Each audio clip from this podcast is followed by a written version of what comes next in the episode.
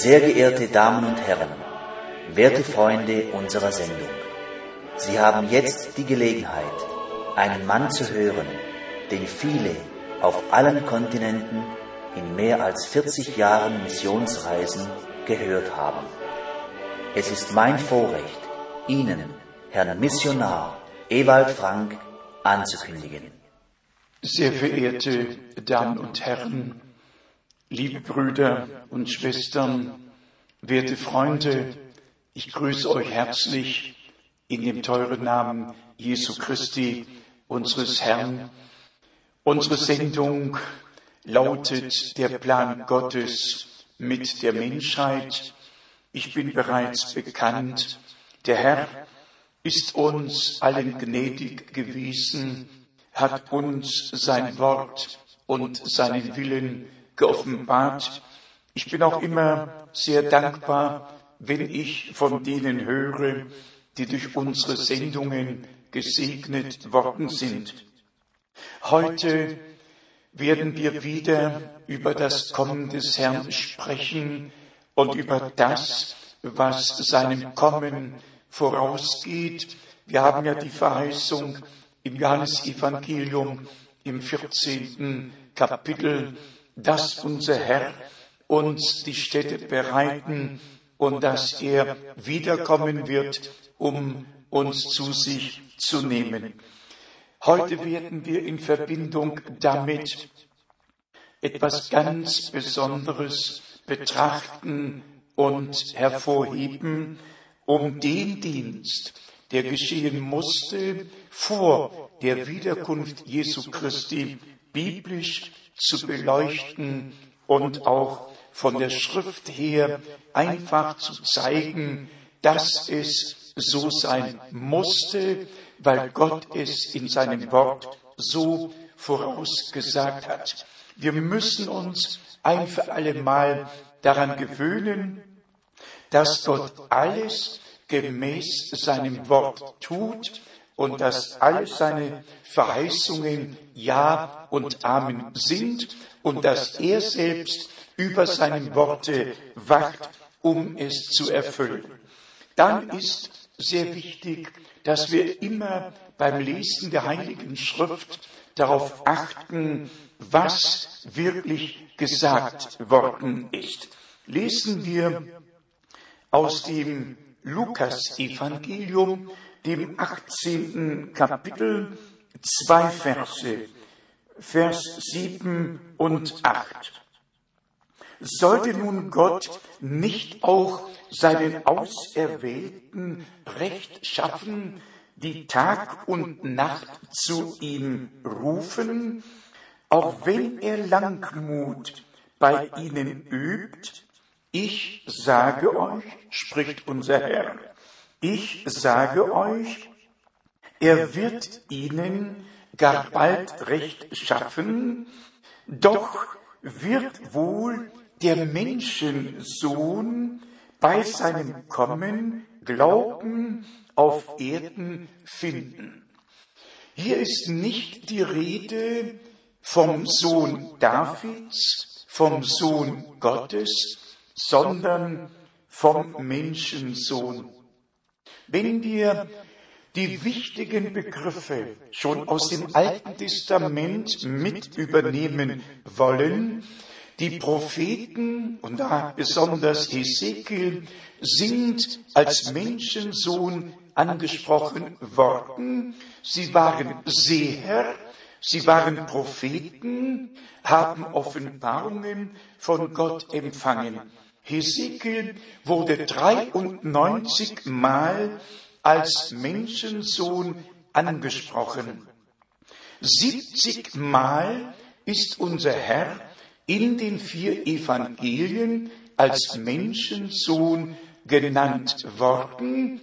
Einmal in Apostelgeschichte, dem siebenten Kapitel, Vers 56 und 57, dass der Menschensohn zu Rechten Gottes sitzt und dann wiederum in Hebräer, dem zweiten Kapitel, Vers 6, in Verbindung mit dem Wort aus Psalm 8, Vers 5, das von dem Menschensohn spricht. Nun, das nur als Einführung. Also, der Begriff Menschensohn bei unserem Herrn spricht vom prophetischen Dienst. Gemäß 5. Mose, Kapitel 18, Vers 15, musste unser Herr Prophet sein. Als Prophet musste er Menschensohn genannt werden. Und deshalb liegt hier die Betonung, nämlich für das prophetische Zeitalter gemäß dem prophetischen Wort wieder der Begriff Menschensohn. Von Römer 1 finden wir nur Sohn Gottes mit Bezug auf unseren Herrn wiedergegeben, nämlich in Verbindung als Erlöser ist er Sohn Gottes. In Verbindung mit seiner Königsherrschaft ist er Sohn Davids. In Verbindung mit seinem prophetischen Dienst ist er Menschensohn.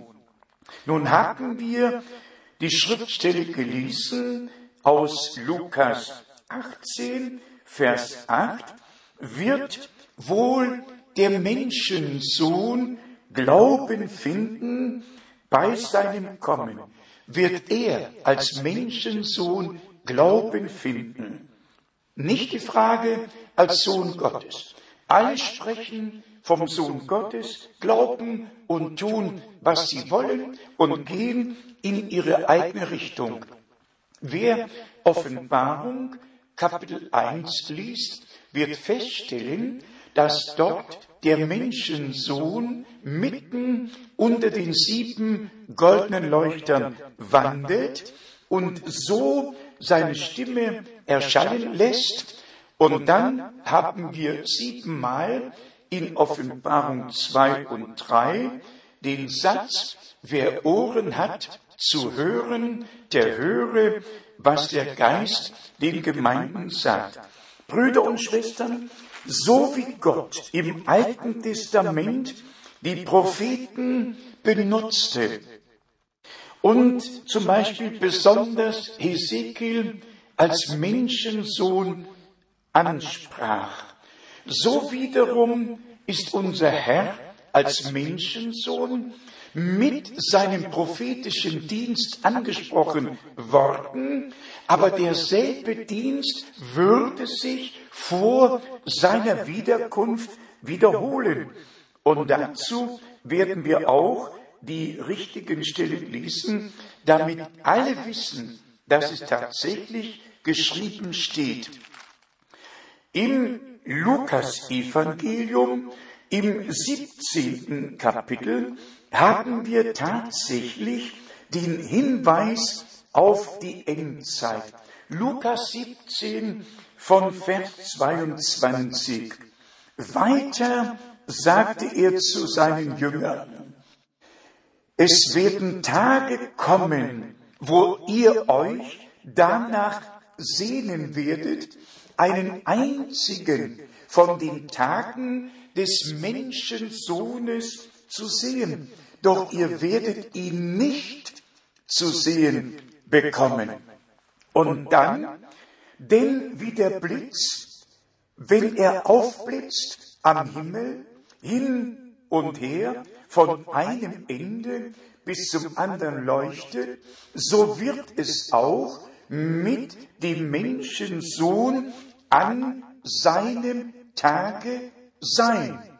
Und dann lesen wir, wie es war in den Tagen Noahs und dann später in den Tagen Lots, so wird es auch an dem Tage sein, wenn der Menschensohn sich offenbart. Ich wünschte, wir könnten in 1. Mose 17 von 15 bis 22 nachlesen, als Gott der Herr dem Abraham die Verheißung für Isaac gab. Und dann ebenfalls aus 1. Mose 18 von Vers 9 bis 15 die Verheißung wiederholte, und Sarah sich im Zelt befand und in sich hinein lachte und bei sich dachte, ich alte Frau soll noch Mutter werden. Sie war ja bereits 90 und weit über die Zeit hinausgeschritten. Sie lachte in sich hinein und der Herr schaut Abraham an und spricht, warum hat Sarah gelacht? Werte Freunde, Brüder und Schwestern, ich muss, und ich habe keine Wahl, ich muss darauf aufmerksam machen, dass ich nur an dem interessiert bin, was Gott in seinem Reiche, in seiner Gemeinde, unter seinem Volke vor seiner Wiederkunft, vor der Wiederkunft Jesu Christi tut. Und da es jetzt wieder ein prophetisches Zeitalter ist, hat der Herr sich in einem Dienst geoffenbart, wie er stattfand, als er selber auf Erden wandelte. Nachzulesen im Johannesevangelium, dem vierten Kapitel, Vers 16 bis 26, als unser Herr mit der Frau am Brunnen sprach, und ihr alles aus ihrem Leben sagte und ihre Antwort lautete, wir wissen, wenn der Messias kommt, wird er uns alles sagen, wer aber bist du? Und der Herr spricht, ich bin's, der mit dir redet. Man kann ebenfalls in Johannes 1, Vers 40 und 42 nachlesen, wie Andreas und Simeon zum Herrn kamen und der Herr sprach, du bist Simeon, du bist Jonas Sohn. Ebenfalls, wie geschrieben steht im gleichen Kapitel, dass Philippus Nathanael rief und unser Herr sagen konnte, ehe Philippus dich gerufen hat, habe ich dich unter dem Feigenbaum gesehen. Genauso können wir in Lukas 19, Vers 28 bis 40 nachlesen, wie unser Herr den Jüngern sagte, geht in den Ort, dort ist ein Füllen und eine Eselin, bindet sie los und bringt sie mir her. Das geschah, damit Sacharja 9, Vers 9 Erfüllung findet. Ebenso in Lukas 22, 9 bis 13, als unser Herr den Jüngern sagte, geht in den Ort, dort ist ein Mann, der das Wasser trägt, sagt ihm, in seinem Hause will der Meister das Passamal halten. Brüder und Schwestern, werte Freunde, William Brenham hatte tatsächlich eine direkte himmlische Berufung und einen Dienst, der außergewöhnlich war, der unvergleichbar ist mit allem, was auf Erden bekannt war, außer dem Dienste Jesu Christi, unseres Herrn, und dem, was schon in 1. Mose 18 geschah, als der Herr die Gedanken der Sarah offenbarte und dem Abraham sagte, was geschehen war.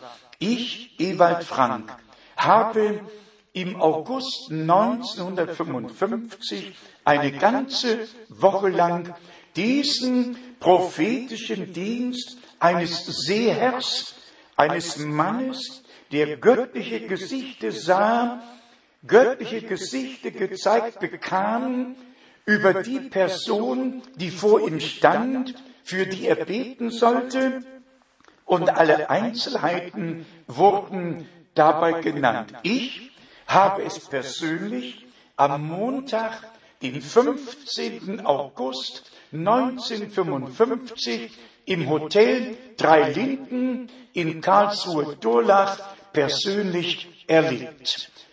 Es war kurz vor acht, als dieser Gottesmann in die Hotellobby hineinkam und sprach, Du bist ein Prediger des Evangeliums und von sich aus nach links zum Eingang zeigte und sagte, dort steht deine Frau. Nie hatte er uns im Leben gesehen.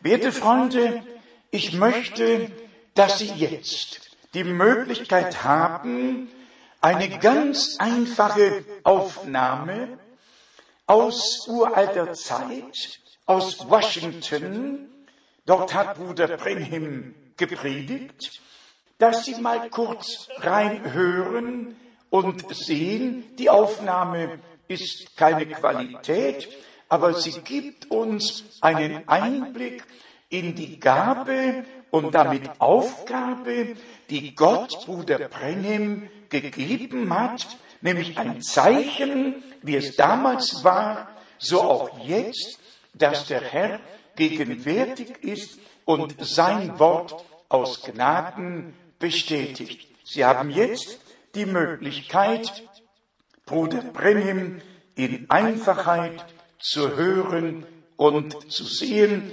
Möge Gott der Herr Ihnen die Augen, die Herzensaugen öffnen, um nachvollziehen zu können, worum es jetzt eigentlich geht. Gott segne Sie beim Hören. Habt Glauben an den Herrn Jesus. Lasst ihn, den Herrn Jesus, den Mittelpunkt eurer Gedanken sein, während ihr über diese Dinge nachdenkt. Als sie darüber nachdachten, sie waren einmütig. Erinnert euch daran, Jesus ist derselbe, gestern, heute und in Ewigkeit. Er ist heute derselbe. Nun habt Glauben. Ihr Zuhörer, schaut hierher und glaubt von ganzem Herzen und gebt mir eure ungeteilte Aufmerksamkeit. Seid im Gebet, verharrt im Glauben an Gott.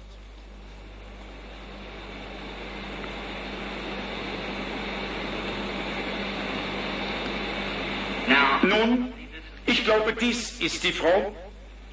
Ist dieses der Patient? Gut, komm näher, Schwester. Selbstverständlich. Das wird dir nicht schaden. Du bist dir seiner Gegenwart bewusst. Und ihr Lieben in der Versammlung, ich bin euer Bruder.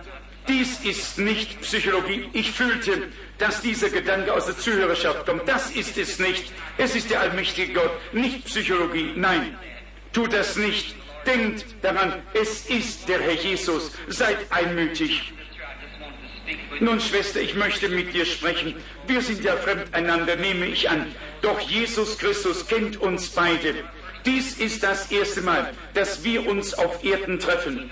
Doch er kennt dich und hat dich dein ganzes Leben hindurch ernährt. Er kennt mich und wenn ich, dein Bruder, durch seine Gnade, durch eine göttliche Gabe, mit deren Kommen ich nichts zu tun hatte, seit Geburt ist sie mir zuteil geworden. Als Kind erinnere ich mich an eine Vision. Nun, ich möchte, dass ihr hierher schaut. Natürlich, du bist krank. Du leidest. Ich sehe, es ist ein dunkler Geist um dich, tot in Form von Krebs. Der Krebs befindet sich an deiner Brust. Du bist von einem kräftigen Arzt untersucht worden. Du hast auch einen Bruch und zwar inwendig und du hast auch ein Magenleiden und sogar ein schweres Herzleiden. Dir wird schwindlig. Vor drei Tagen saßest du auf einer Bettkante und es war fast zu Ende mit dir. Du schautest zum Fenster. Sind diese Dinge die Wahrheit? Alles ist wahr. Nun, was immer es ist, es ist von dir gegangen. Was meinst du, dass es war, dass dein Leben kennt? War es Jesus Christus? Nimmt es so an? Ja, danke. Du bist bereit, du weißt, dass etwas übernatürlich hier ist. Wenn du es glaubst, dass es der Herr Jesus Christus ist, wie ich es aus dem Wort gepredigt habe, und du glaubst, dass es Jesus Christus ist, ich sehe, der dunkle Geist hängt immer noch über dir, etwas ganz Ernstes. Ich sehe, dein Name ist Eva. dein letzter Name ist Jörg und du wohnst in dieser Stadt und deine Hausnummer ist 613 auf der sechsten Straße. Stimmt das? Du kannst gesund nach Hause gehen im Namen Jesu Christi. Du kannst alles nachprüfen. Du bist gesund. Der Herr segne dich. Gehe, freue dich und sei glücklich.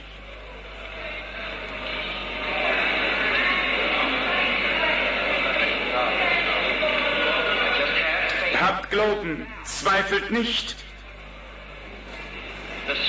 Die Schrift sagt, gehe hin und sündige hinfort nicht mehr, damit dir nicht Ärgeres widerfahre. Sünde ist Unglaube. Sünde ist nicht allein Trinken, Rauchen, Glücksspiele, das sind nur Merkmale der Sünde. Ihr tut es, weil ihr nicht glaubt. Jesus sagte, gehe hin und sündige nicht mehr oder sei nicht ungläubig, sondern kommt Schlimmeres über dich. Hab Glauben an Gott. Glaubt ihm von ganzem Herzen.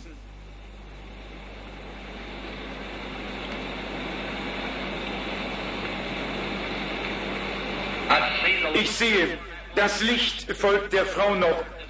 Ist sie es, die gerade hier weggegangen ist? Es lag dort über einer farbigen Frau. Dort die Frau mit dem Gallenblasenleib und dem Bruch. Glaubst du, die du das weiße Tuch umhast, du kannst dich erheben und deine Heilung annehmen. Du bist geheilt im Namen des Herrn Jesus Christus. Gott segne dich. Hab Glauben an Gott. Habt ihr geglaubt?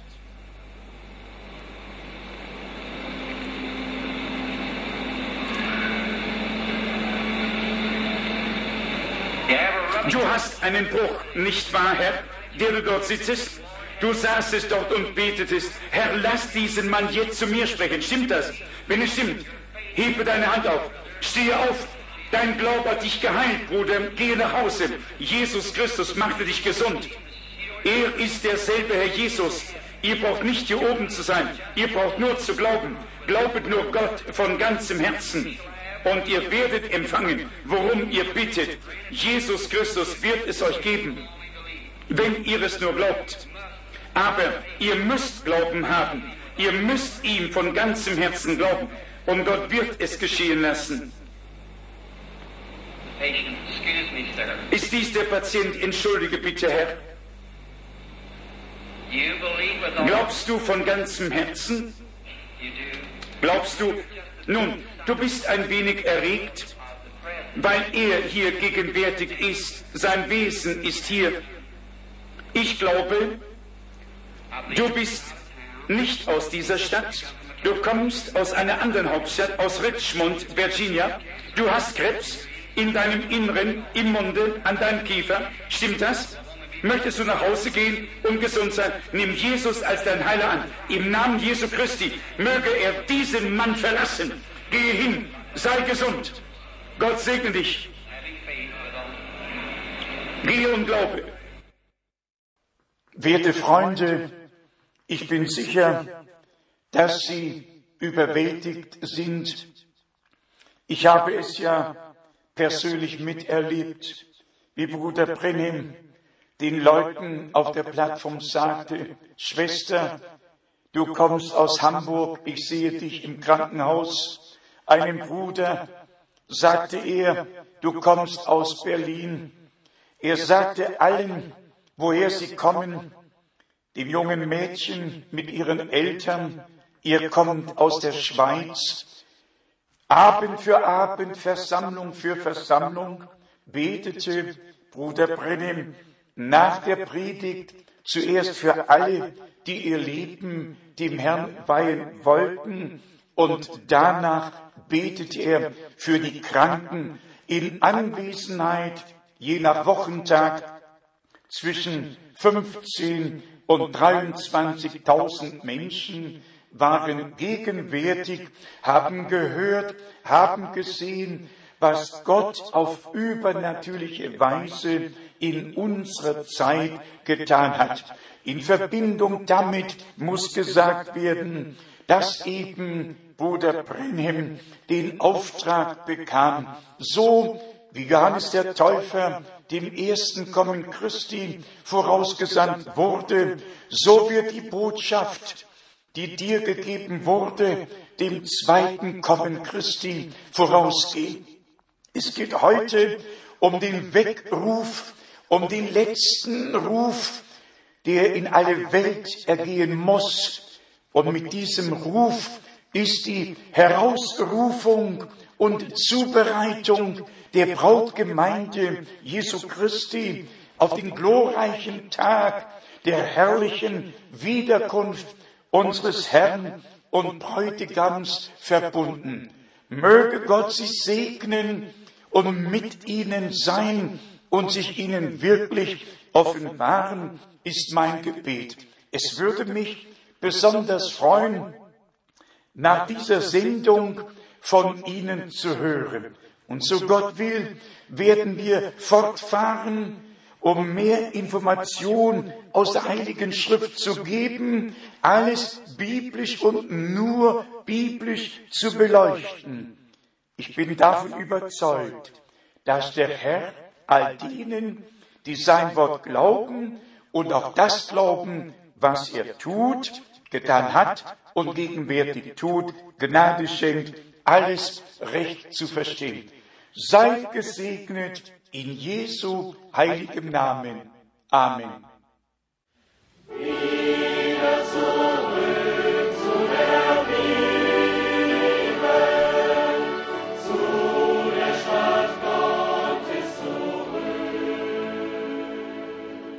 Sehr geehrte Damen und Herren, Sie haben gerade die Sendung gehört.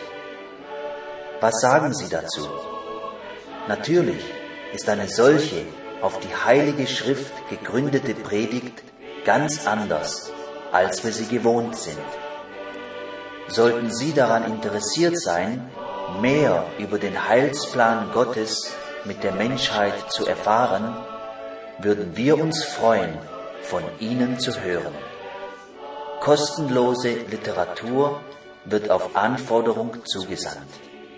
Unsere Anschrift ist Missionszentrum, Postfach 100 707 in 47707 Krefeld.